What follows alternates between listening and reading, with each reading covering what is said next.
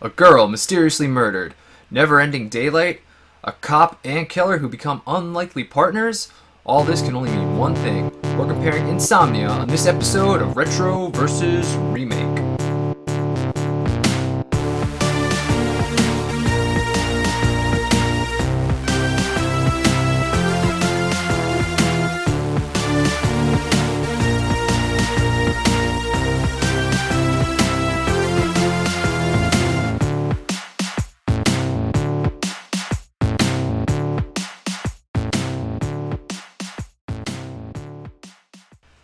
Kick off the introductions, Reggie. I'm Reggie Parker. And I'm Dan Bielik. Welcome to another episode of Retro, Retro versus, versus remake. Remake. This is where we discuss films and their remakes. Join us as we answer the question Should this remake exist? Today's films are Insomnia. And as you see, we are filming, but we're in separate locations due right. to a certain virus going around these days. So, is- doing our is- social distancing. Yeah. Cor- correct. You know, uh, staying safe and keeping you safe by um, staying away from each other. Yeah. And we're having some bug issues here, so Reggie's screen may resize from time to time, so bear with us there. That could be a fun drinking game. Yeah, every time the screen resizes, you guys drink. Alright, let's kick it off with the original Insomnia, made in 1997. It's a Norwegian film. Starring, I apologize in advance, I'm going to butcher so many names here. Starring Stellan Skarsgård, Sfri Anker Ustal, Bjorn Floberg, Gisken Armand, and Maria Boinevi. Directed by Eric Skjalberg. I think it would be like Skoldberg. Something? Like, something like that, Skoldberg. You're- I'll go with that. so I'm doing so bad here. Screenplay by Eric Skoldberg and Nikolai Frobinus. Frobinus. Music by Geir Jenssen. Insomnia, the 2002 American remake, starring Al Pacino, Robin Williams, Hilary Swank, Maura Tierney, and Martin Donovan. Directed by Christopher Nolan. Screenplay by Hillary Seitz, and music by David Julyan. All right. Well, Reggie, what is your first experience with either film? This one just missed me uh, growing up. This is my first experience with um, either one of these films. Just imagine 1997. I was a young man. I wasn't watching a lot of foreign uh, thrillers, as it were. I got into movies a little bit later in life, so I missed this Nolan piece uh, in 2002. I don't think I really started watching movies until college, which to date myself would have been around 2006. Fair enough, fair enough. I had never seen the original, but I did see the remake sometime before Batman Begins came out because I found out that there was a new Batman movie coming out, and this Christopher Nolan guy, this up and comer, directed it. So I was like, all right, I guess I got to see some of his earlier movies. And I think this was the first one I watched, and I think I remember thinking oh, this was okay, it was interesting. But I mean, it's a good thing I started with this and not Memento, because if I saw Memento first, I'd be like, oh my god, all this guy's movies are going to be amazing. Right. But um, I mean, it's still He, he's got a pretty good hit rate. yeah, yeah, yeah. Yeah, I remember watching it and thinking, okay, that was that was a movie. I wasn't really blown away by it, but you know, I thought, okay, this guy's gonna direct Batman. Why not? I think he'll do good. And uh, yeah, just watch the original for this podcast. Nice. All right. Well, they're pretty similar films. Obviously, the names and locations are different. So when I go over the synopsis, it's a very general description of all the people because nobody has the same name. So Sure. bear with me. Here we go. In a small town, a young girl has been murdered. The sun does not set during this time of the year. Two detectives are brought in to help the local police. The killer left no evidence behind. The police question her boyfriend, who they are pretty sure is innocent. The girl's book bag is found. The police plant the book bag back in hopes of catching the killer. The killer does n- the killer does return to the book bag but finds out about the police. A chase ensues. The two detectives split up. Things get foggy, literally, and a cop is shot. The one detective chases the killer and he shoots, but he shoots his partner instead. His partner dies right there. And the killer even left the gun for the detective to pick up. The, detec- the detective does not admit to shooting his partner, but blames the killer instead. He was even able to swap the bullets for evidence. Another cop is told to investigate this shooting. The detective talks to the murdered girl's best friend. He finds out that she was sleeping with the murdered girl's boyfriend. He also finds out that she was talking to this mysterious author. Eventually, the killer author and the detective talk. The killer reveals he saw the detective shoot his partner and won't talk as long as he clears his name. An unlikely partnership is formed. Eventually, they meet face to face. The killer talks about pinning the murder on the girl's boyfriend and talks how the gun would be a good way to frame him. The detective agrees. The police find out about the author and bring him in for questioning. During the interrogation, the boyfriend comes up as a suspect. The police search his house and find the planted gun. The boyfriend is arrested. Just when it seems like the killer is in the clear, he gets sloppy and eventually discovered. After an altercation with the main detective, he dies. And the fate of the detective depends on which movie you see. Okay. So, that was kind of a hard synopsis to write because there's a lot going on and there's more going on in one of the movies than the other. So hopefully everybody that's listening to this has seen both movies. But they are pretty much the same plot wise except for that ending. So I think the first place to start would probably be our main characters. And we have Stellan Skarsgård as Jonas Engstrom in the original and Al Pacino as Detective William Dormer.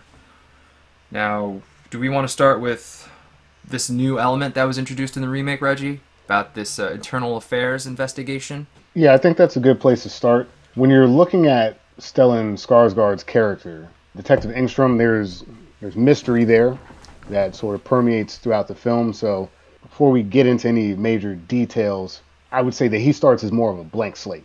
Like you know he's a professional, you know he's good at his job, which is investigating crimes like this. But uh, other than that, there's not a lot for you to work off of other than him trying to figure out the mystery initially. Al Pacino, on the other hand, Al Pacino, on the other hand, has something that we can use as a backdrop. Like there, the mystery about him is a little bit more guided in the sense that we know that he's actively being investigated by his internal affairs uh, department back home in uh, L.A. So adding that element makes you wonder about the protagonist early on in a way that I don't think you you do in the 1997 film. Like there's this this backdrop of is this a good guy? Is this a bad guy? Is this just the department overreaching and trying to make his life harder or is he really a dirty cop? And that that element is there early whereas and we'll get into this uh, the famous line from the show. We'll get into that, but uh Stellan Skarsgård, you start you start to wonder about his motivations and what's going on with him later in the film. You know, through his actions, not necessarily against who's investigating him. Yeah. Throughout the remake, there's sort of these weird interwoven cuts of these scenes not related to the current investigation, and you're not sure what they're about. You know they're related to Al Pacino's past somehow, and they're just sprinkled throughout the movie. So yeah, there is this sort of questionable motivation that you have about him. Like, is he a good cop? On paper, it sounds like he's a good cop. People Right. tell him he's a good cop. His partner says he's a good cop. Um, the people, the local police, um, especially the one character Ellie, who's studied him and written papers about him, also says he's a good cop. So you, you feel he's supposed to be a good guy, but you know that there's something not quite right. And why is he being investigated by internal affairs? Right. I, I think that you're making a good point that everyone else is very convinced that he's he's on the up and up, but he's the one that's sort of introducing this element of uh, of doubt about himself, and I think that that comes into play in um, a later scene that is connected in both films. But you know, when when he's talking to his partner and he he starts to make this big picture that all right, if they if they're able to investigate us on on this, or they find that find me to be basically a bad cop, think about all of the people that I put away that are going to get out. There's one criminal in specifically that he brings up. I don't remember the name offhand. Dobbs. Dobbs. They're going to let Dobbs out. I can't let all the people out. But yeah, there's this uh, fear Al Pacino has that's bigger than the current investigation that's Right. going on right now. He really feels like this is going to be an easy one. He'll just be in and out, and then he's got to deal with this internal affairs thing. So um, that's how I guess, yeah, our introductions to both of the characters. Um, and this internal affairs really plays big into the big cover up, um, Right. which is in both movies. But I think the inclusion of the internal affairs, I think it's really a good inclusion um, overall. Do we want to get into the the killing of the partner?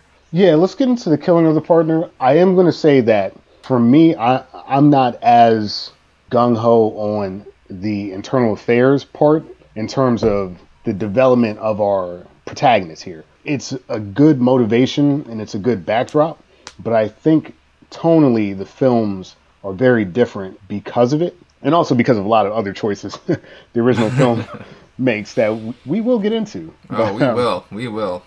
but I I like the internal affairs element because it gives you somewhere to go. But um, I also tend to be more interested in figuring out on my own, having things open ended and things being open to interpretation. So it's a double edged sword. It's a good thing for driving the story along and making some of the scenes, like you mentioned, the partner death, actually mean something. But I think it also, I think American films tend to do this. There's a little bit of hand holding that's happening, and I'm with you. I'm going to put this in the plus side of, of things, but I, as always, have a little bit of a gripe with some of the hand holding. We can we can move on past that. I just wanted to make that note so the audience knows that um, there's always something I'm going to hate on, and that's That's fair enough. That's fair enough. I it, I remember the first time I was watching it, I didn't really care about the internal affair stuff so much, but then I guess once I guess saw the whole picture, I was like, oh, it kind of really is important, and it makes sense to me. But we'll we'll get into that. Um, so both of our detectives, uh, Engstrom and Dormer, they shoot their partners in this this fog of this fog of war, I, I suppose you can call it. And uh, I don't the internal affairs thing. It, I I really appreciated the inclusion of it because it really gave Dormer this motivation to lie and cover it up. Right. As we had said before, um, if this his partner was working with internal affairs and he was going to cooperate with them fully, and Dormer was really upset. He's like, "How could you do that to me?" He's like, "No, you're going to be safe. Well, your reputation. So my reputation is the problem." um, yeah, you're welcome. Nate. Yeah. Um, Love- yeah, love so he's afraid that not only that he's afraid of this one case specifically, the Dobbs case, but he feels like a lot of his cases will just be like sort of overturned, and a lot of people are going to be released from jail if his partner talks to internal affairs. So there's um like underlying motivation. Maybe Al Pacino shot his partner on purpose yeah, to just to have to not deal with this anymore. Uh, the killer brings it up later. We'll talk about him, of course. But um, I think it's an interesting. I think it makes the dynamic more interesting. Of I just accidentally shot my partner, as opposed to now he has a really good reason to shoot Yeah. the partner because now all those problems, which was his main focus, when even when he was in Alaska, like he wasn't even that focused on the case. He's like, I got all this stuff with internal affairs, and now that's Right. gone. He doesn't have to deal with that at all Right. and that's just more motivation to not tell the truth and to possible motivation to have sh- actually shot the partner Totally. I think in that part of the story, that's where the internal affairs part shines through. That it actually gives meaning to this. You know, in both films, there's that that sort of uh, big breakthrough where they find the uh, the deceased backpack and they use it as bait to bring out the villain. You know, you have that chase that ensues, and it's foggy, like you said. Literally, it's literally foggy. He sh- shoots his partner. In the first film, you could just say, "Hey, my bad." You know, it was foggy. yeah complete Um, accident complete accident and there's not really a motivation to cover up the fact that he shot the partner Mm-hmm. Because i mean the minute he tries to cover it up things just get way more complicated than uh than they need to for him there's not really the question of is he a good or bad cop it just seems to be he's he's a respected cop who happens to have shot his partner and that could just happen you know Mm-hmm. Yeah. so points like you m- mentioned to the remake because now Pacino he's getting in arguments with his partner. He's yelling at him. He's saying, Mm-hmm. "If you if you tell, we're all going down." You know, like um, you know, like he his entire career is at stake in this one palatable moment that I'm assuming it's an accident, but hey, maybe it wasn't. Like you said, maybe maybe this is the easy out and um like when he shows up when his partner says, "I didn't mean to do it. I'm sorry." We're gonna do a lot of Pacino's, aren't we? no oh, we are sorry in advance everybody. But no, but that's a good point. Uh, I think he really is sort of conflicted himself. Like he's replaying the event over and over again in his head, and it's like, Mm-hmm. was it that foggy? Was it clearer than he thought initially? You know, he, he's he's he's not sleeping. You know, the movie's called Right. Insomnia, so his brain's playing a lot of tricks on him. Maybe he did shoot him on purpose. You know, Yeah. that question's never fully answered, and I kind of like that they keep it gray Right. like that in the remake. It's never answered in the original either. But having that motivation of like, if he goes away, all these problems go away. Right. That's that's a that's a big motivation to shoot somebody. I think that the motivation there, great touch. It's Mm-hmm. a good touch because that scene has a lot more meaning in the remake than it does in the original. So Yeah. points there. never. Yeah, go. points there indeed. Yeah, it, they never really give you a reason why in the original why he's covering it up. It's it's not like he had any problems in the past. Like, oh man, now I'm, this is my third partner I've shot or something. Right, you know, nothing like that ever uh, comes up. He's even asked by the killer in the original. He's like, well, why did you even lie about it? And then he just sort of brushes it. Ah. yeah. But you got a clear motivation in the remake with the internal affairs. So as uh, much hand-holding as that might seem, um, it's definitely good motivation to not talk or to, to discuss the truth. I should suppose. Correct. And um, whether he shot him on purpose or not, in the moment, he, you know, he goes even beyond that because instead of actively trying to give this guy medical help, he basically finishes the job kind of quietly. So, um, you, you know, so whether, whether or not it was an accident, you, you're seeing these shades of uh, Gray and Pacino early in the film that you're not seeing with uh, uh, Engstrom, I guess. Um, Yeah. yeah, Engstrom is still to this point, and what's a major scene in um, the remake. To this point, Engstrom is he's still really who is he?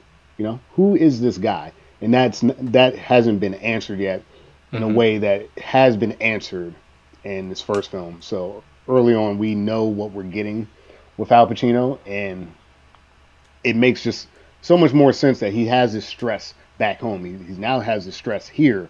They shot somebody. The sun's always out, and now he's starting to question his own motivation. And it's not even just in that moment of whether he meant to shoot his uh, uh, his partner or not, but his motivation with other things that he's done in the past. Was he really acting in people's best interests, or was he trying to, you know, was he t- taking shortcuts his whole career? Um, these question marks are like he's struggling with that internally in a way that um, you don't see in the first film. Yeah. I don't know if um I feel like the way the film kind of laid it out there. I don't feel like he was taking all the shortcuts all the time. Right. It seems like I I sort of believe that the film that it was just one time. Yeah, And, but that's the domino that's going to knock everything else down and just ruin his reputation, take away his career, possibly jail time. Yeah. Who knows?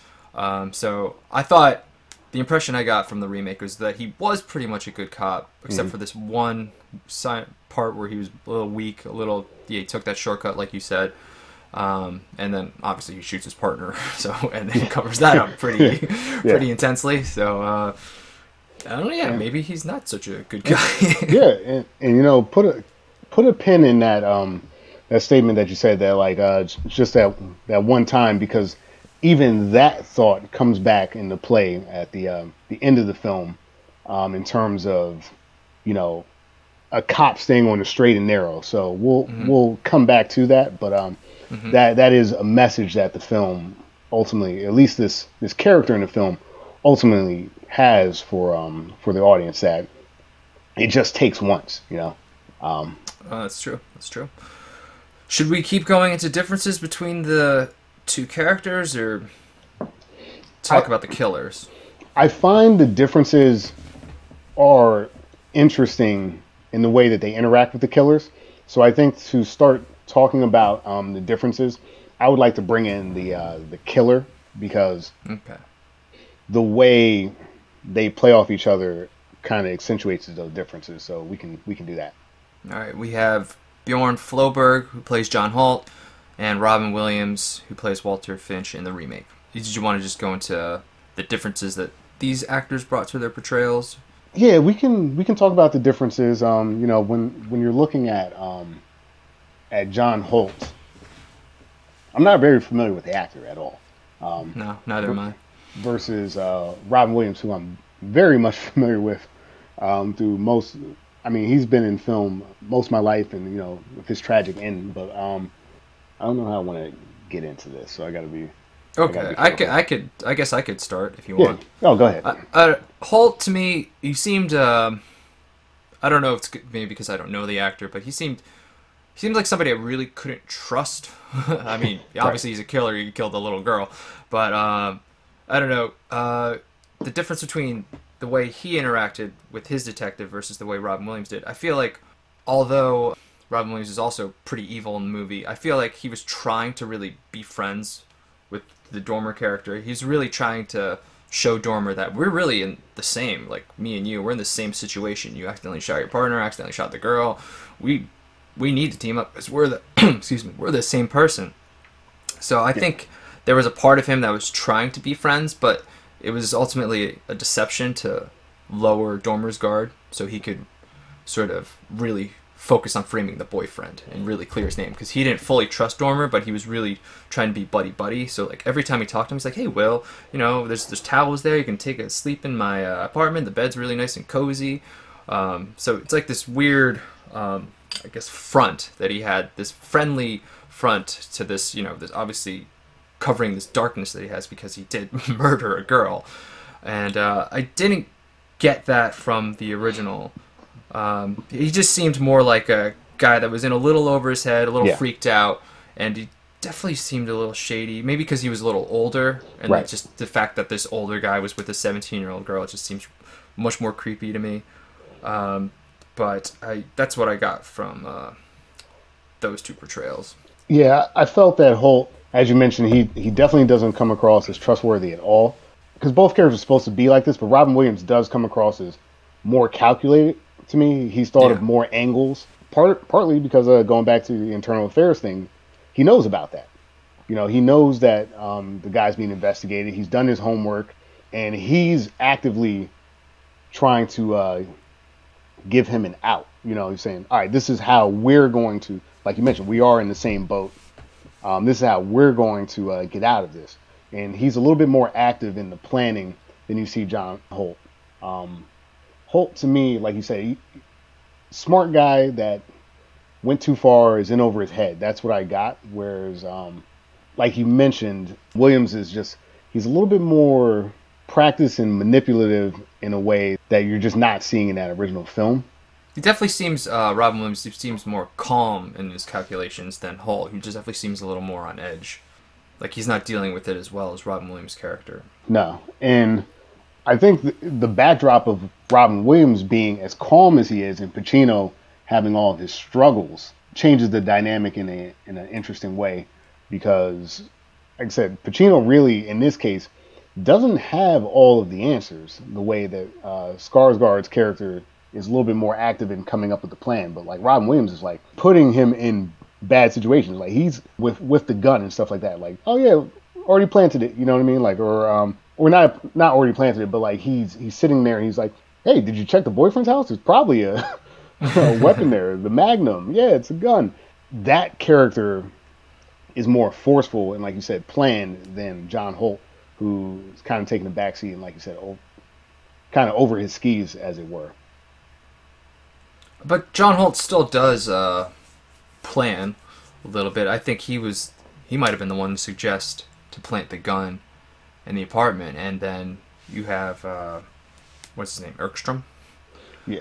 He uh, he actually plants the gun in the boyfriend's apartment, which you don't you don't get um, Al Pacino necessarily following the directions of uh, Finch like that in the right. remake. Um, there is a small difference in, I guess, the dynamic. It seems like Ekstrom is going to follow um, Holt uh, and kind of do whatever he can for a while. He doesn't necessarily seem like he has a plan. Like he's just okay. I'm gonna just follow what he does, and maybe he's gonna find the evidence and to to convict Holt. But you know, like I guess like you said, a little less handholding. It's never sort of explicitly said in the original, but in the remake, we find out that Al Pacino was just following Finch the whole time, just until he found uh, where he cleaned up the body and until he found that dress. And once he found that stuff, he was going to totally turn on Right. Finch. But that's never stated outright in the original. Yeah, you don't see that in the original, and there's more of a uh, push and pull between Pacino and Williams. Like uh, they're they're both kind of jockeying for who's sort of in charge and who's running things, um, as you mentioned. So, yeah, the one thing I will say though is, although he d- he does a good job, I kind of wanted something a little bit creepier out of uh, Robin Williams, given this the uh, the source material, because he's such a good actor and he's actually really good at playing like an unsettling sort of, you know, he's never like a mustache twirling villain. He's always just like it's always between the lines. Like there's just something about the way Robin Williams can portray these types of characters. And I'll say this as well for Pacino. I I just kind of wanted more from those two because it's such a such a cool matchup with such a cool source material. Some of the some of the differences that you mentioned that are a little bit stronger in the remake, I thought they would take it further than they did, and I felt like that original film takes it far. Uh, it definitely takes takes it far. I mean, should we should we get into some of the differences of our main characters just to see how much further the original went? Yeah, because I think for me, the original film feels like two guys that are on opposite sides of the law, as it were, but who are like meet in the middle and are oddly similar in some very dark ways. Whereas, um, like you mentioned, Pacino is kind of biding his time. He he's trying to, you know, he's still really trying to solve the case and figure out the next steps. Where I feel like Engstrom kind of goes just off the rails in a lot of ways that you're not seeing in this remake. No. Yeah, and it really I got more of the vibe from the original that Engstrom was kind of just going along with Holt, and then maybe if something came along, then he would figure out how to put Holt away. But it wasn't on his agenda like it was so much with Al Pacino's character. Like Al Pacino was gonna put this guy away no matter what, even if he had to follow him until he gave up the location of that dress. But I feel like Engstrom would have been like, all right, I didn't, I didn't get him, but we, we I got away with it. yeah. uh, but let's get into some of these um, smaller character differences between Engstrom and Dormer um, that'll shed some light on just how far the original was willing to go. So my first note that I had here is that um, in order to switch the bullets that he shot his partner with, um, he, like I said, the the killer left the gun for the detective. So he had the gun, he had the caliber bullets, and obviously what he shot his partner with was his own gun, and so that would, you know, I would put a guilty sign on him. So he needs to switch these out. So in the original, um, I'll, just, I'll start with the remake. In the remake, he shoots a dead dog that he finds in an alley. He he was sick to his stomach after lying about the shooting his partner, so then he vomited on the side of the road and he found a dead dog. And then he goes back later and he shoots him, retrieves the bullet from his body. In the original, he he's still sick. He throws up on the side of the road, but he sees a live dog, Yes. and he goes back to this live dog, Yep. and he proceeds to kill this live dog just to retrieve that one bullet. What did you think about that, Reggie? kind of going into uh, like I was saying, my my interpretation of these two characters. Um, th- there's this there's this weird connection that those two have in the original. That they both know what it's like to go too far, and they both kind of know what it's like to take things beyond thought and put them into action. So like. He's a smart guy. He's a detective. There's other ways to get this bullet into something other than shooting a live dog. But like, there's this, there's this kind of like hidden demon in him. You know, there's this darkness to Detective Engstrom that, um, as we're, I mean, we're talking about now. This is sort of step one in seeing it in the film. But yeah, this guy's crazy. Like, he's a very capable detective, but he's absolutely out of his mind in uh, in some very dark ways. And yeah, shooting the live dog starts to show you this dark side of the character. I don't know, like like we did with um Amityville Horror? yeah, thank you, Amityville Horror. American audiences just we don't like it. you can't shoot a dog. We don't you like- can kill people. You can't You shoot kill a dog. You kill people uh, as long as they're not children, and you um, you can kill werewolves. um, you you could even probably get away with shooting a wolf, but you can't kill a dog. You know, you like them too much. It's the I am Legend effect. You can hug your dog. you can be sad if he dies, but you can't shoot it. It's a major difference in the remake. It's just kind of gross. Like there's this already decaying dog that he shoots, and it doesn't really change the way you feel ab- about the main guy. It's just like, all right, means to an end. But this other guy, like he went out of his way. He saw the dog, left, came back later. I was like, nope, this is what I'm gonna do. And as I mentioned before, there there's just other ways to do that, and Yeah. I think that that scene was more uh, a telling sign of what was in store for this guy. Um, I guess his insomnia, his madness was Yeah. it's manifesting itself in um, some very dark ways. It really shows you the depths of which Engstrom is really willing to go to clear his name, so to speak. And like you said, he's a smart guy. He could probably figure out another way to extract a bullet um, to make it look like uh, it was shot at a person, but he decides to shoot this live dog. It's definitely one of those. Is this? It's definitely one of those moments where you're asking yourself, can this character redeem themselves at this point? Right. Because you just shot a innocent creature here um, just to save your own ass. By the way, your motivation for lying about shooting your partner isn't even that great. So it's like you're going to these extreme depths to cover your your ass over something that you might just I don't know exactly what his situation was, but he might just gotten like a suspension, slap on the wrist or something. We don't Right. know um, what was going on in Sweden before he went to Norway, but I what we're shown in the movie doesn't seem like it's necessary to take all these extreme steps um, for something he No. could have easily just fessed up to and maybe just you know, took a pay cut or something. I mean, maybe not even that. It, like, look at the situation he's in. It's it's a foggy day. Another officer's been shot. You're running after a perp. Um, you know, someone comes up on you and you shoot him. And it, okay, it's your partner, but I think that given the circumstances, that you, you Yeah. I don't think everyone's going to be like, oh, wow, who, who shoots their partner? I think they're going to say, now we really got to get this killer. I, I don't know. Maybe there is a dynamic. Again, culturally, things get lost in translation. Maybe that's like a deal breaker over there. You know, you shoot your partner, you're done. But like, I don't get why this would be a problem because ultimately the whole thing happened because the local kind of bumbling idiot cops Yeah. the guy drops a freaking thermos or a glass, and now we're in a fucking shootout. So um, I don't get it. Again, you're right. Points towards internal affairs. Again, like we know why Al Pacino would cover this up. Yeah. So questionable motivations, and you you did something bad, and now you're doing worse stuff. Like stuff. way Uh, crazier shit.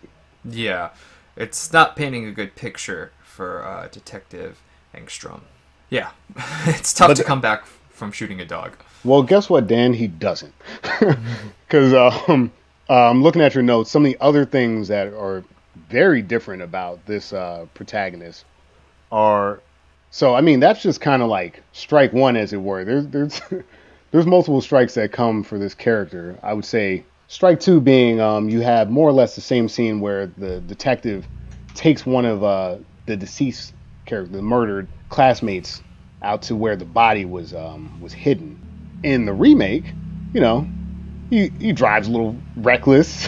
you know, he plays a little little game of chicken with a truck, but you know, uh, nothing that would strike me as that crazy. Just a little bit of a Yeah. Hollywood detective. Yeah, maybe Antics. he takes a glare at her leg, maybe, but I- you know, nothing May. That terrible. You know, she's 17, but he doesn't do anything, unlike the original.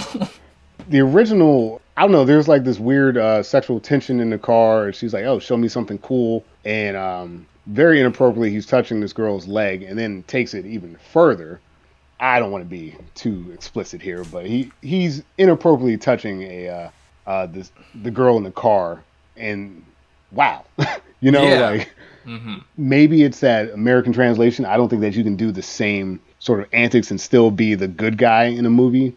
Um, No. I don't know if you could have Al Pacino, the actor, doing some of this stuff in the film.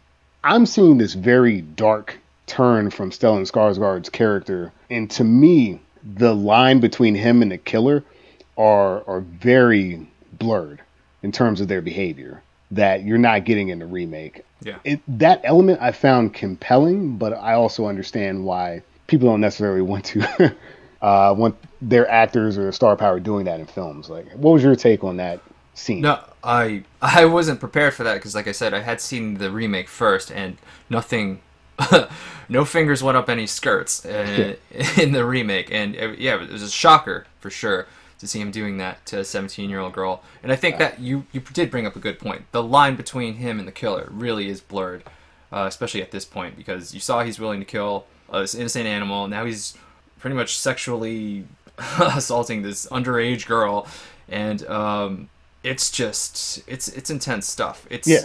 you're you're sort of questioning like, well, do I even care if this guy gets killed or caught anymore? Like maybe he should just get caught because this guy's there's clearly some dark shit going on. I'm not gonna just blame the insomnia for this. You know, he could, he could have been doing this forever. They had sort of mentioned earlier in the film that he uh, had an affair with one of the witnesses. So you you knew that this guy didn't always plan the up and up. You know, he, he did some some dirty things, and to see him doing this to this very impressionable 17 year old girl is just another moment. You're just like, I, why am I even following this guy? It's like I don't even know if there's any reason to root for him at this point. Right.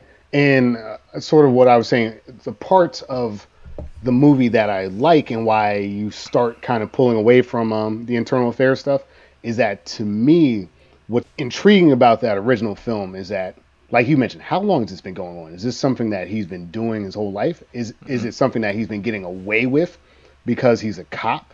You know, and what is the difference between him and the killer? Like the killer and him both kind of like talk about that feeling when you when you've like taken it to, to the next step and like how you can't go back sort of.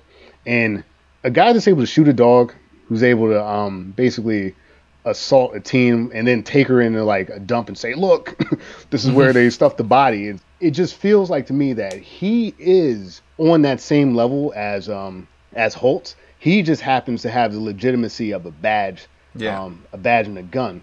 Whereas Holtz did it his own way which was more calculated and thought out but like you see so many different scenes where he's doing things that like you expect the villain to be doing and he's the one perpetrating them It's definitely a bold direction for a movie to go, and I definitely don't see uh, like any American made movie, I- you know, walking that fine line between like, is this our hero? Is this not our hero?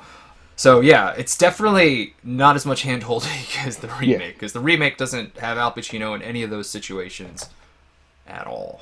Nah, nah. I mean, all right. Did, did he drive too fast, or he been like not, you know, playing chicken with a truck? I actually like the Pacino scene and the. uh I mean, they're basically the same scene, but I like the Pacinoism when he's out there yelling, "This is where they stuffed the body." The garbage. in the gob. Yeah, that's great.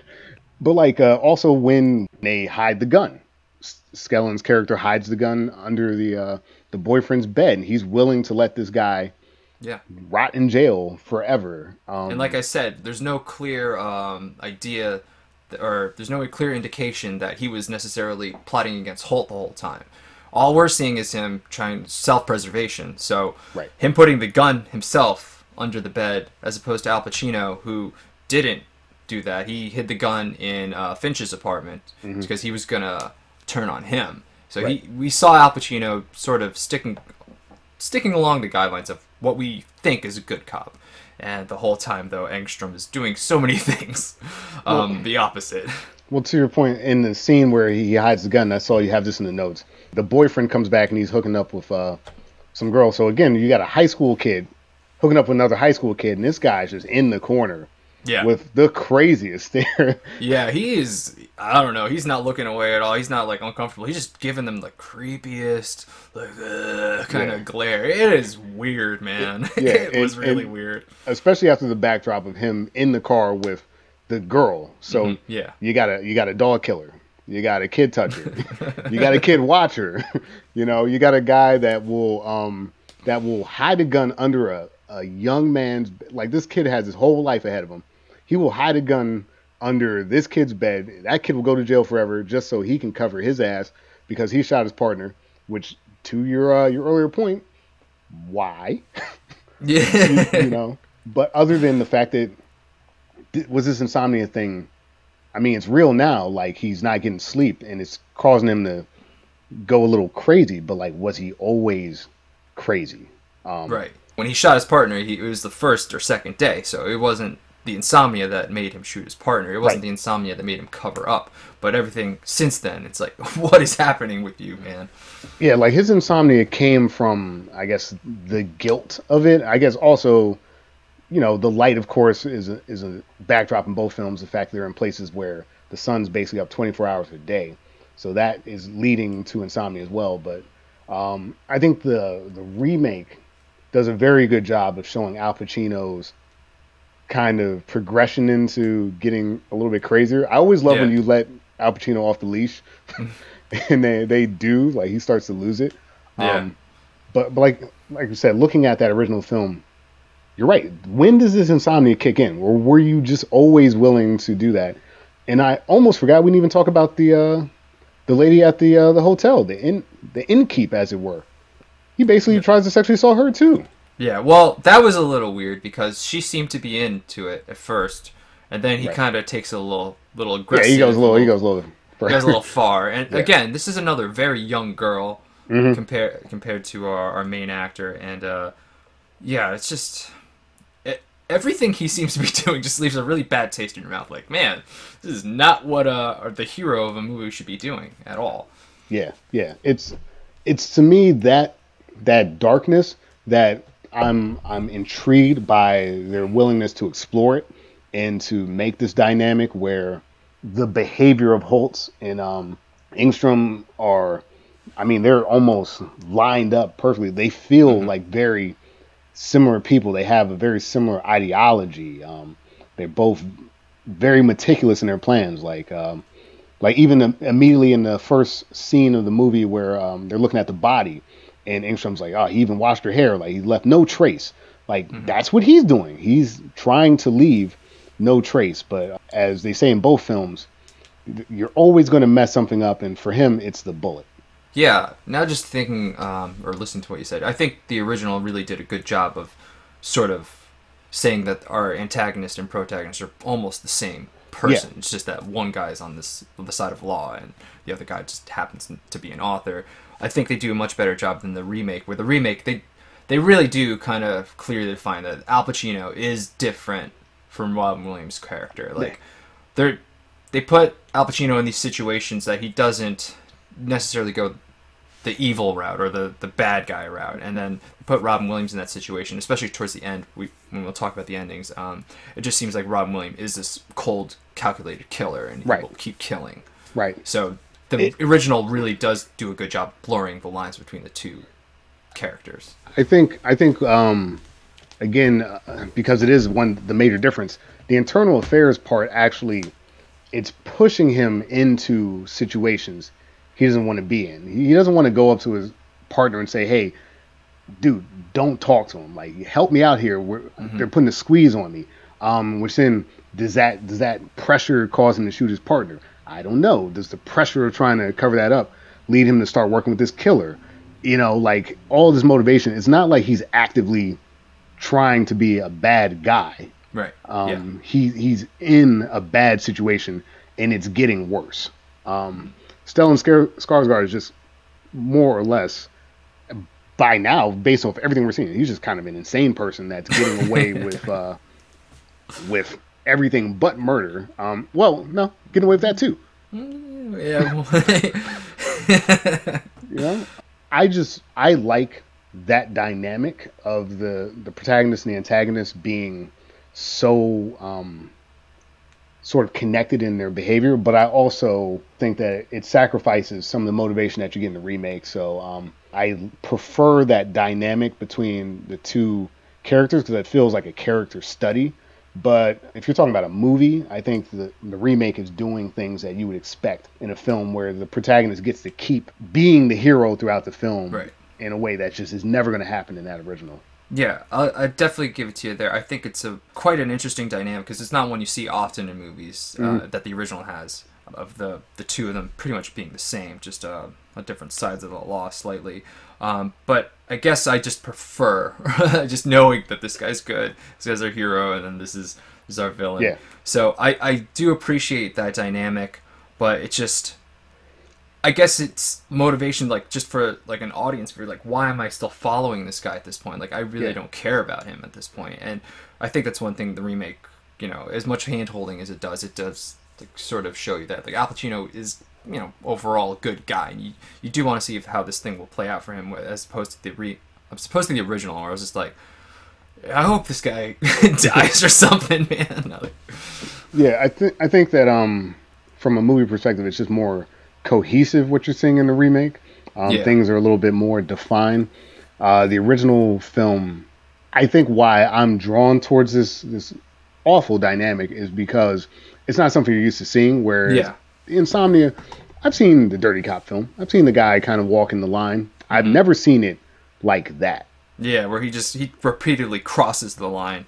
Um, so I will give that to the original, but I think overall I do prefer uh, the remake um, Yeah. when it comes to those characters and their dynamic overall. I just think the the motivation, the internal affairs thing, really puts it over the top because there really is no motivation in the original for him to keep No, going with this line. No, no, uh, it's it's that kind of uh it was called the original sin. It's like everything that precedes that didn't have to didn't have Yeah. to happen. Yeah, Whereas like Pacino, if if he doesn't shoot his partner, he still has problems, yeah, and he may have he may have manifested that in a different way, whether it was trying to bribe his partner or something like maybe something else. But there was never that clear moment where he was just a bad guy and he's still being held in high regard by everyone in his life mm-hmm. o- outside of himself. Really, his partner doesn't turn on him until he thinks you tried to kill me. yeah, You know that that that bullet is what made his partner say, "Wait a minute, maybe there is something there." yeah. Um, No, the internal affairs thing is definitely. Uh, I think it throws in an extra layer um, that does just make the motivation more interesting. You even remember you get that call from internal affairs. He's talking to one of the Yeah. guys. He's like, "I'm really interested in hearing that report tomorrow Yeah. about exactly what happened and what went down." So Al Pacino really just feels like if anything comes out about him accidentally shooting his partner, he's just it's done. He's done. He has no more career. Yeah, that that's that's the nail in the coffin, as as it were. Yeah, I, I think that you're right that it's worth sacrificing that blurring the line dynamic that you get in the original film mm. to kind of keep the motivation tight and together. It's hard for me. It's like I miss that element, and I think that Robin Williams, being a strong actor as he is, sort of picks up where this remake doesn't do that. Like he's creepy enough in himself that like he's an interesting character, but like I, I miss that that sort of defined evil in the protagonist. But I mm-hmm. think I think it for the package that they give us, it all wraps up very nicely when we get to the end yeah. of the film. And I guess just one more thing, I just wanted to throw in that there's a cool action sequence between Al Pacino and Robin Williams in the, Oh, in the yeah, there is. Too. Uh, when they first uh, sort of meet face to face, there's a great chase that happens across. Uh, I don't know what you would call it, but a bunch of logs, sort of. Yeah, they're a- they're, they're outside like a sawmill or something like Yeah. that, and there's these uh there's these logs coming out of the uh I don't know the assembly line, whatever you want to call it, and they're Right. going down the river, and that is a very very good scene. That's a great scene. Robin Williams is um, sort of on top, running on the logs that are going down that stream. Al Pacino, he's tired. He can't quite focus. He keeps falling in the water, and ultimately he falls underneath the logs. And then one of my worst fears of drowning, you know, he just can't get up to get air because every time he tries, like the logs just crash together and keep him down there. So. An exciting sequence, I think a terrifying sequence for me personally. Uh, I appreciated that in the remake. Yeah, yeah. I think the remake does a much better job of uh with the action set pieces. Oh, Um, definitely, definitely. um, you, you know, Stellan Skarsgård gets his ass kicked a lot, but it, in a kind of boring way. Whereas like this remake, there's this shootout and like, Yeah. um, you know, where Pacino has to sneak up behind him while Hilary Swank's shooting, um, shooting at uh, Robin Williams. There, there's just so many more Yeah. interesting action pieces. And I think that log thing, like you mentioned, just the sheer terror of being stuck. They portray that so well of him not being able to find his way out and being uh, just it, it just keeps getting worse and it, Yeah. it, it feels like his own life in a way if you want to throw that in there like There you go. he can't find his way out he's just covered in every time he tries to get out there's more shit coming down the line I don't know. Maybe the cinematographer was trying to make that message. I, I don't know. no, that, that was good. I didn't, I didn't read into that until you said it. But yeah, I could, I could totally see them sort of doing that. This is a metaphor for what's happening. Yeah. It's great. Uh, do we want to go into the ending? Was he throwing it in there, or do we want to get into more of our leads? I think that we we more or less got the leads. Um, Okay. you know, there there's some other things that happen, but ultimately the big the big arc is Pacino's got the internal affairs problem and it's causing issues. Stellan Skarsgård is turns out like we didn't know this, but it turns out is like pure evil, and it, with the authority of someone like of a respected lawman, eh, that so much so that no one knows just how bad this guy is. Well, I just want to talk about the the, the detective um, that's doing the investigation on the shooting because she Oh, does yeah. play a big part into the ending. So we have um, Gisken Armand as Hilda Hagan in the original versus Hilary Swank as Detective Ellie Burr, mm-hmm. and they were assigned to investigate the shooting of the partner. And initially, they're like, oh, they're just going to follow the lead detective story of that it was an accident. They both do some fishing, and then they kind of discover that it's maybe not an accident. So that definitely comes into play for our ending. But before that, I just maybe wanted to go into a little bit of the differences of that character. Sure. Um, it seems that between the two of them, that Hilde Hilde Hagan Hagan, I don't know how to say her name. I'm sorry. Um, the original, she was definitely a little more confident in her job, more of a seasoned Yeah, right. cop. She was, I would put her maybe at equal footing of Engstrom, maybe maybe a little lower, but maybe equal, more equal footing, as opposed to Hilary Swank's character, the Ellie Burr, who definitely seemed pretty like new, green to this, a go-getter. Um, she was a fan of Dormer. That those are like the main differences I, I noticed between those characters. Yeah, I would say that um, in the original, that character is just in the original that character is much more capable, as you Yeah. mentioned, seasoned, and uh, the big word that's coming out to me is skeptical. She's not just taking everything at face value. Like it, it, there's Yeah. kind of this dynamic of you got these big time cops that came in from Sweden who basically take over the case from these uh, the the local yokels, as it were. And but she, out of all of them, is the closest, as you mentioned, to uh, their level of uh, detective skills. And throughout the film, she's like, "That doesn't add up. That that doesn't add up." And she's given a lot of pushback in a way that Hilary Swank, like you mentioned, she's kind of like the the Cub Scout coming out, and here comes Yeah. the troop leader, and oh boy, we're gonna solve a big case, aren't we? She, she's very naive and very um very uh, malleable in that way, but she does notice some inconsistencies as well. Yeah. Well, initially she doesn't. I'm just gonna go into her relationship with Dormer first. Like she almost has like a student or mentor and teacher student kind of relationship with Dormer. He's he's giving her a lot of good advice and she just has like this notepad. She's writing down everything he's saying there. So initially she's ready to believe him. She's like, all right, like, here's this, here's the report. Just sign it and then we're done. And then he's just like, for some reason, I, I think it's just like his guilt. Maybe he's like, no, just do a little, make sure it's right. You know, go go back in there. It could have been over for him, um, but no, he's told her to keep going back and looking for more. Which again is for Al Pacino's character, just shows you that maybe he is a good cop because deep down he wants to get caught uh, Right. in this thing. As opposed to the originals, where she, yeah, like you said, she was believing the story at first, but she definitely found inconsistencies. But she did that on her own. She didn't need any direction from anybody to do that. Right, right.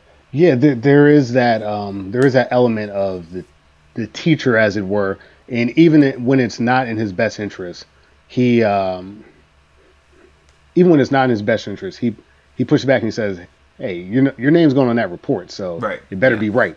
And that good police instinct is coming into play, even at a time mm-hmm. where it'd be better if he just let her screw up the report, or even said, "Well, actually, maybe the gun was like there was so many different outs, and he doesn't take them because, as you mentioned, he doesn't really know what his own motivation was there. So maybe he was trying to discover that in a way through this this character.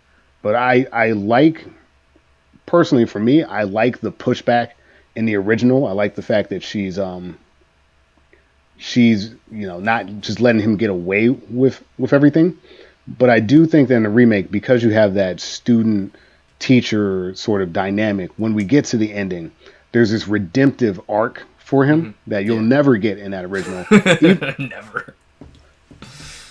even if that scene was there, um, no, you know, like he's done Yeah. um, in terms of redemption.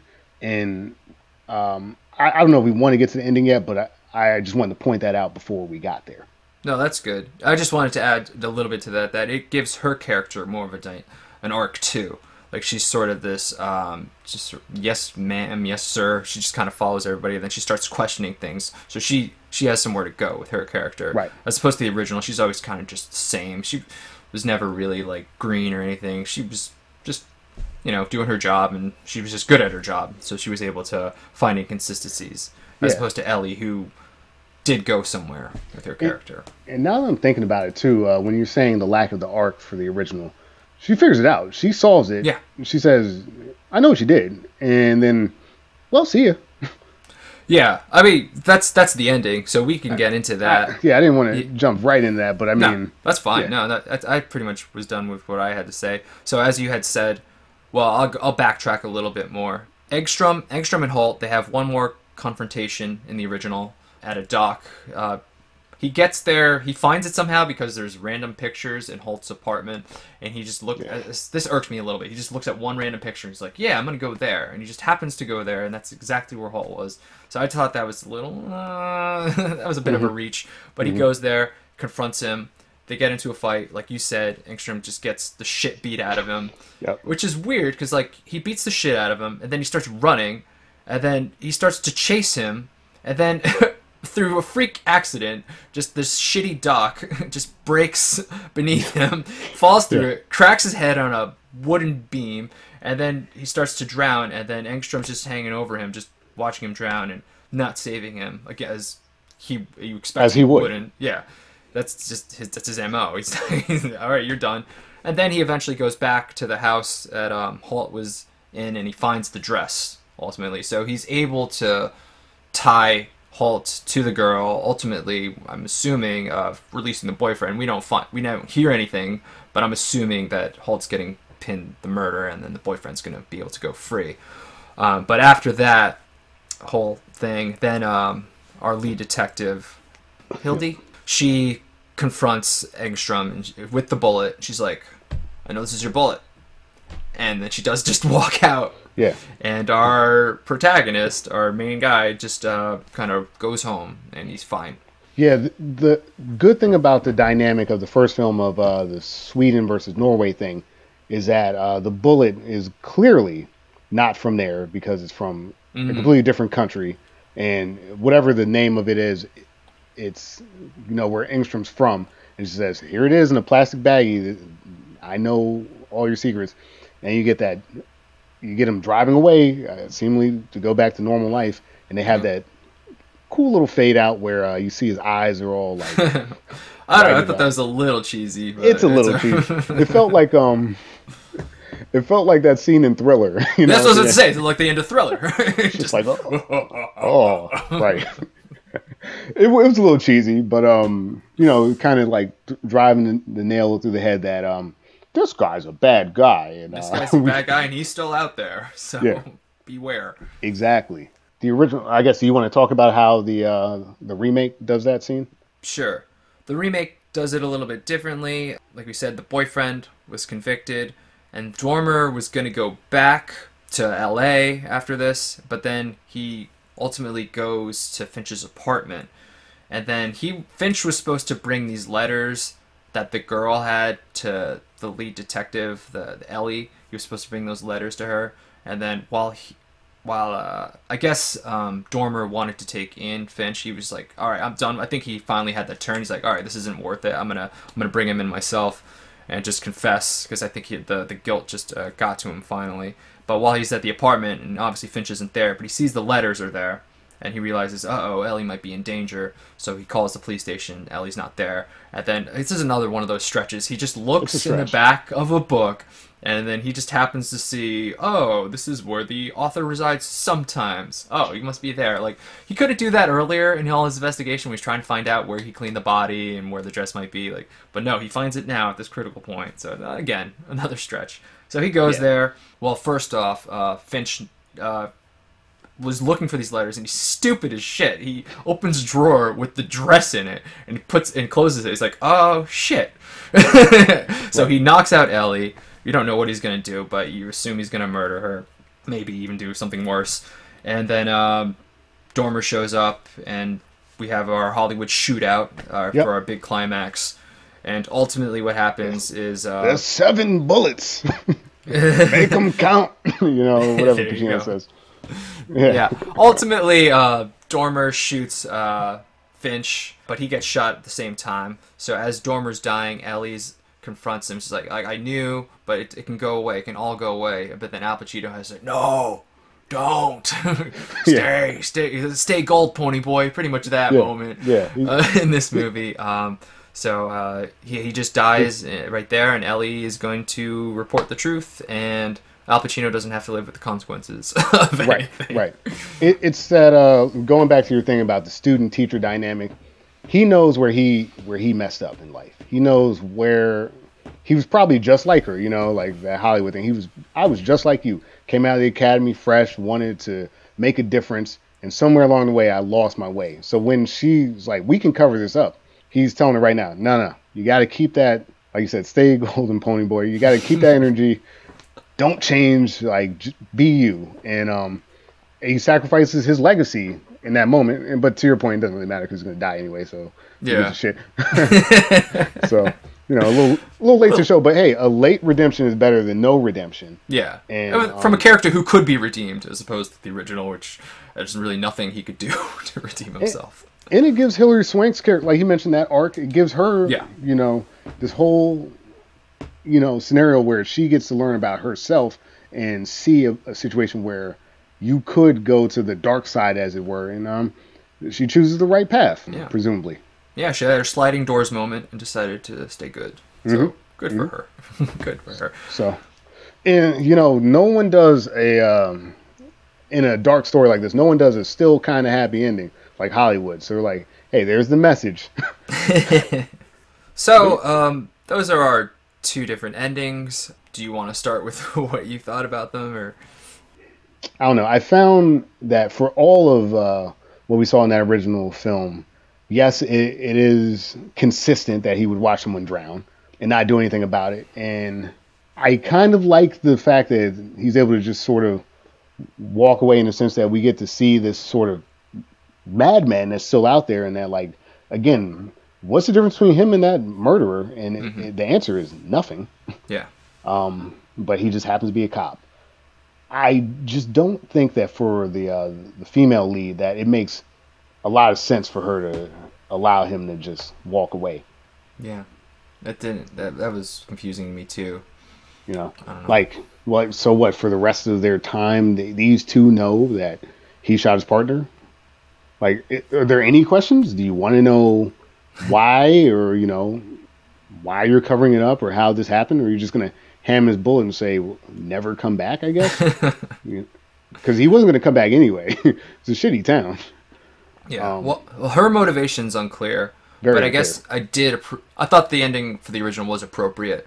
Like we said, I, there was no way he was going to redeem himself. So I'm glad they didn't try to do something like, like the remake did, where he's like, "No, it's okay. Uh, you can report it. I'll, I'll redeem." I, I don't even think that Yeah. would have redeemed himself. So I, I think just let the bad guy be bad, and he just gets away with it, and such is life. So Yeah, I thought the ending for the original was wholly appropriate. it, it was certainly fitting. I overall like the package of the good bad being you know so thin that who's good who's bad.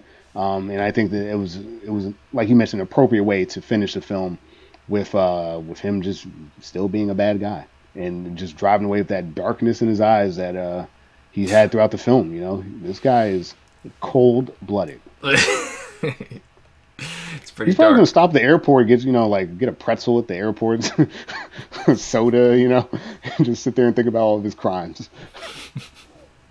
We're probably not thinking about it. He seemed like a sociopath. Yeah, he just goes on to the next one. He's he's fine with it. And then we have a remake. You know, I I feel like it's sort of a typical Hollywood kind of ending. You know, Yeah. we have our good guy. He has his moment of redemption, and then you have him die, so he doesn't have really have to deal with the consequences of his previous actions. And you still have that one good person who's still good. But I, I guess it pretty much worked. I feel like it was a little safe, but I, I think it kind of worked in in the remake. I like that you use the word safe there because I think that my biggest gripe with the remake is that you've got this all star cast, and it, it does feel very, very safe throughout. Hmm. Now, it makes sense given where Nolan is in his career. You know, you got to take into account that they're not just going to give somebody a big budget, you know, big cast film like that and say, "Hey, keep the kitty rape shit," you know, like, like that. That's just not going to happen, dude. So um, again, everything fits. It's appropriate, but there's, I think if you had a different cast, I may even like have less to say about everything we saw. But you've got Al Pacino.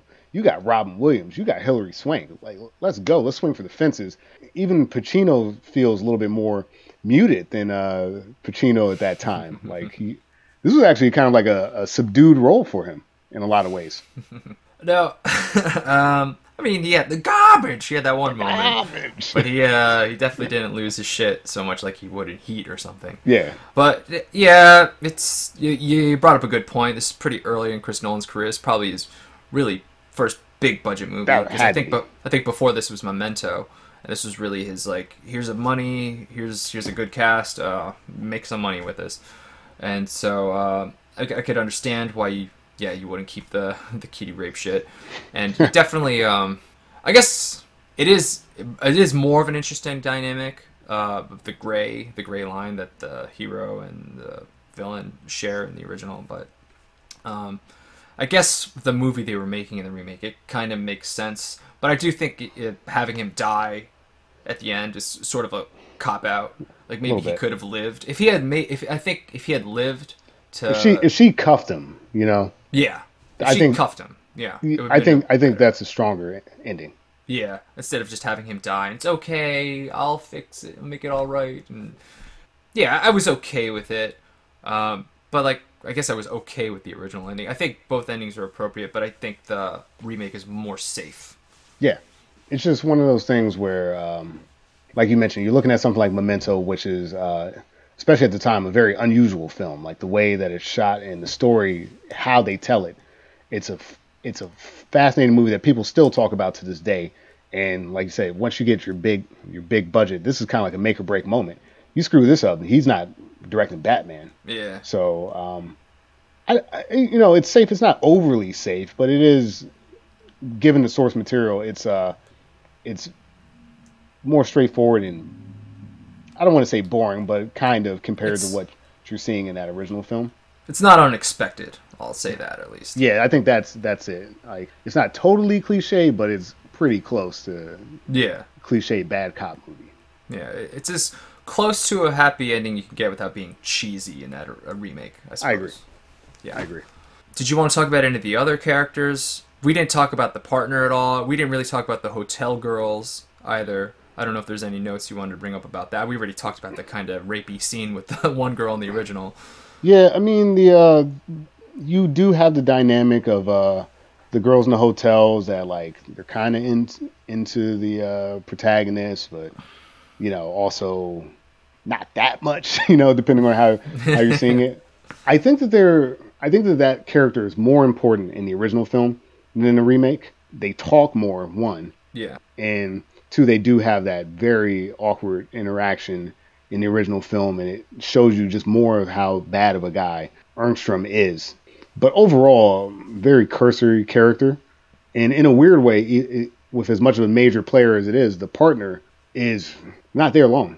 no, There's more to do in the remake, but uh, you're still just not there long, Yeah. unless you have something you wanted to add. no, no. I didn't really have anything. Um, I'll agree with you about the original hotel clerk. I think she definitely had more to do and she was more important.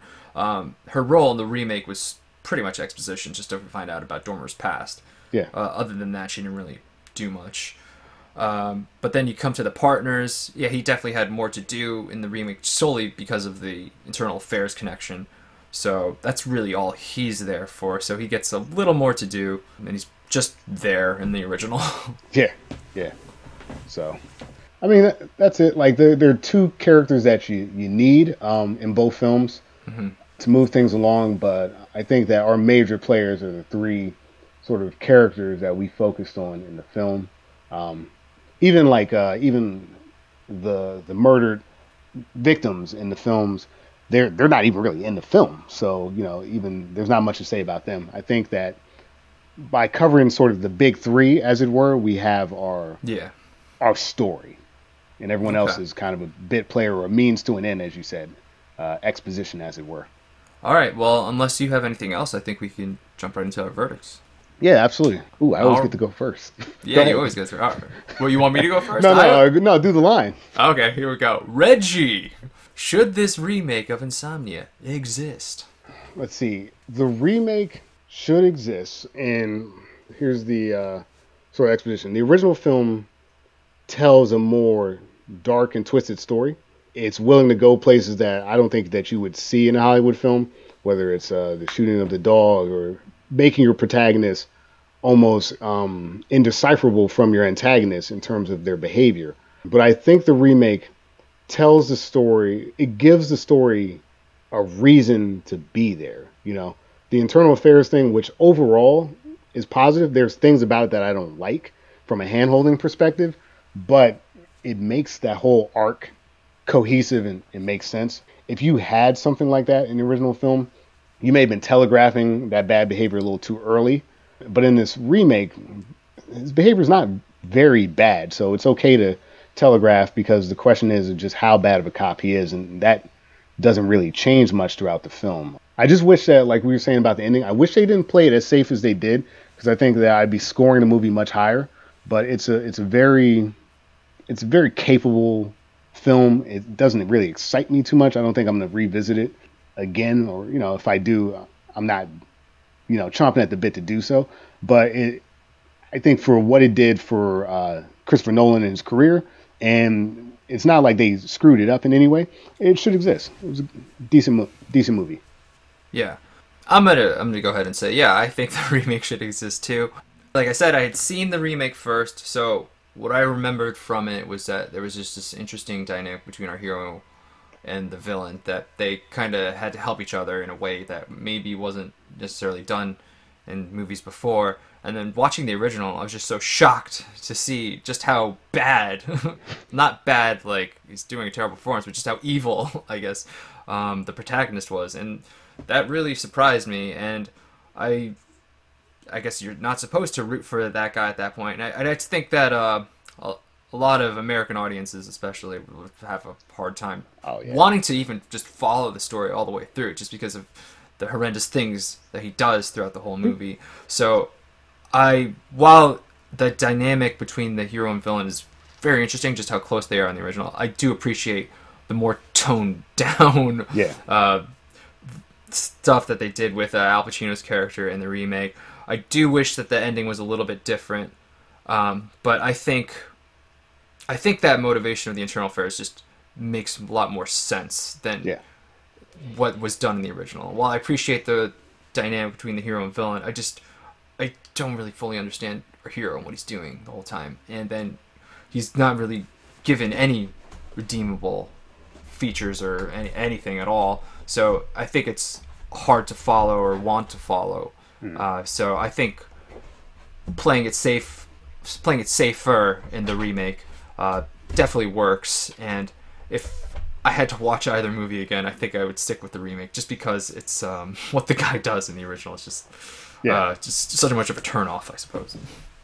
Yeah, I mean, I could see like I could see people walking out of theaters, uh, you know, depending on how Yeah. how they played that. Um, it, you know, the internal affairs things gives you something at the beginning of the movie as a hook. Uh, There's not really a hook at the beginning of that film. Um, it's it's one of those things where the mystery, I guess, is what's keeping you involved. But as you're unraveling the mystery, you're finding out all these terrible things about who your lead, like who this lead is. Um, Yeah. it's hard hard sell hard sell in Hollywood. I mean, because those things got to pass through so many test audiences and things like that. Yeah. I don't know how you you get that one past the uh, past the box office without it being like a more of an indie film. And this was certainly not an indie film. Looking at that cast, Yeah. I mean, the original, it's it's a guy. He makes a mistake. He does it's bad thing, and then he just keeps doing worse things, and then ultimately he gets away with it. It's uh, Yeah. It doesn't leave a good feeling in your stomach after Nah. seeing that. So um, I appreciate what Chris Nolan and company did with that remake. absolutely. Well, hey, Cool. cool. That was Insomnia. Cool, cool, cool. All right, I guess all that's left then is to figure out what we're gonna do next. I kind of picked this one, so if you want to pick the next one, Okay, sorry about that. Let's see. We're we're in full lockdown mode, so I don't know when the next time we're gonna be able to do something live. So um, yeah. So if you want to do something a little less um, of a hit, I suppose. yeah, something more um, more muted because like I don't want to like start swinging out things like Scarface or anything cool that we should be in Yeah, person, in person. Yeah, I understand that. Um, fully. let's see. Since we're all locked up, you want to do like Cape Fear, or is that too Cape early? Fear? Well, that's kind of too similar to this, don't you think? Yeah, kind of a. kind Let's of do this uh, because because we got this global pandemic going on right now, and you know things are getting crazy. Let's do uh, War of the Worlds. War of the Worlds. Yeah, Okay. All right. as long as that works for you. That'll work for me. I won't say uh, whether I'd seen e- either one. cool, cool. Um, I won't say either, but uh, yeah, I just think that people people are cooped up right now. Things are getting a little crazy. We don't know where where the future's going. Uh, yeah, that, that's a nice little sci-fi escapism. All right, awesome. Next episode, War of the Worlds. All right. Well, uh, thanks for listening, everybody. I'm Dan Bulick. You could find us um, on all the social medias, what iTunes, Facebook, Twitter at Retro versus Remake. Um, you're obviously watching this on YouTube right now, Retro versus Remake. Um, you know, if you're on iTunes, please give us like five stars, good comments there to help us grow the podcast. Um, Reggie, Yep, I'm Reggie Parker. You can find me at RP Comedy on Twitter and Instagram. Like Dan said, you, check out the YouTube page, check out the Facebook, uh, like, review, rate, five stars preferably. And if you're enjoying it, feel free to reach out to us on any of those platforms.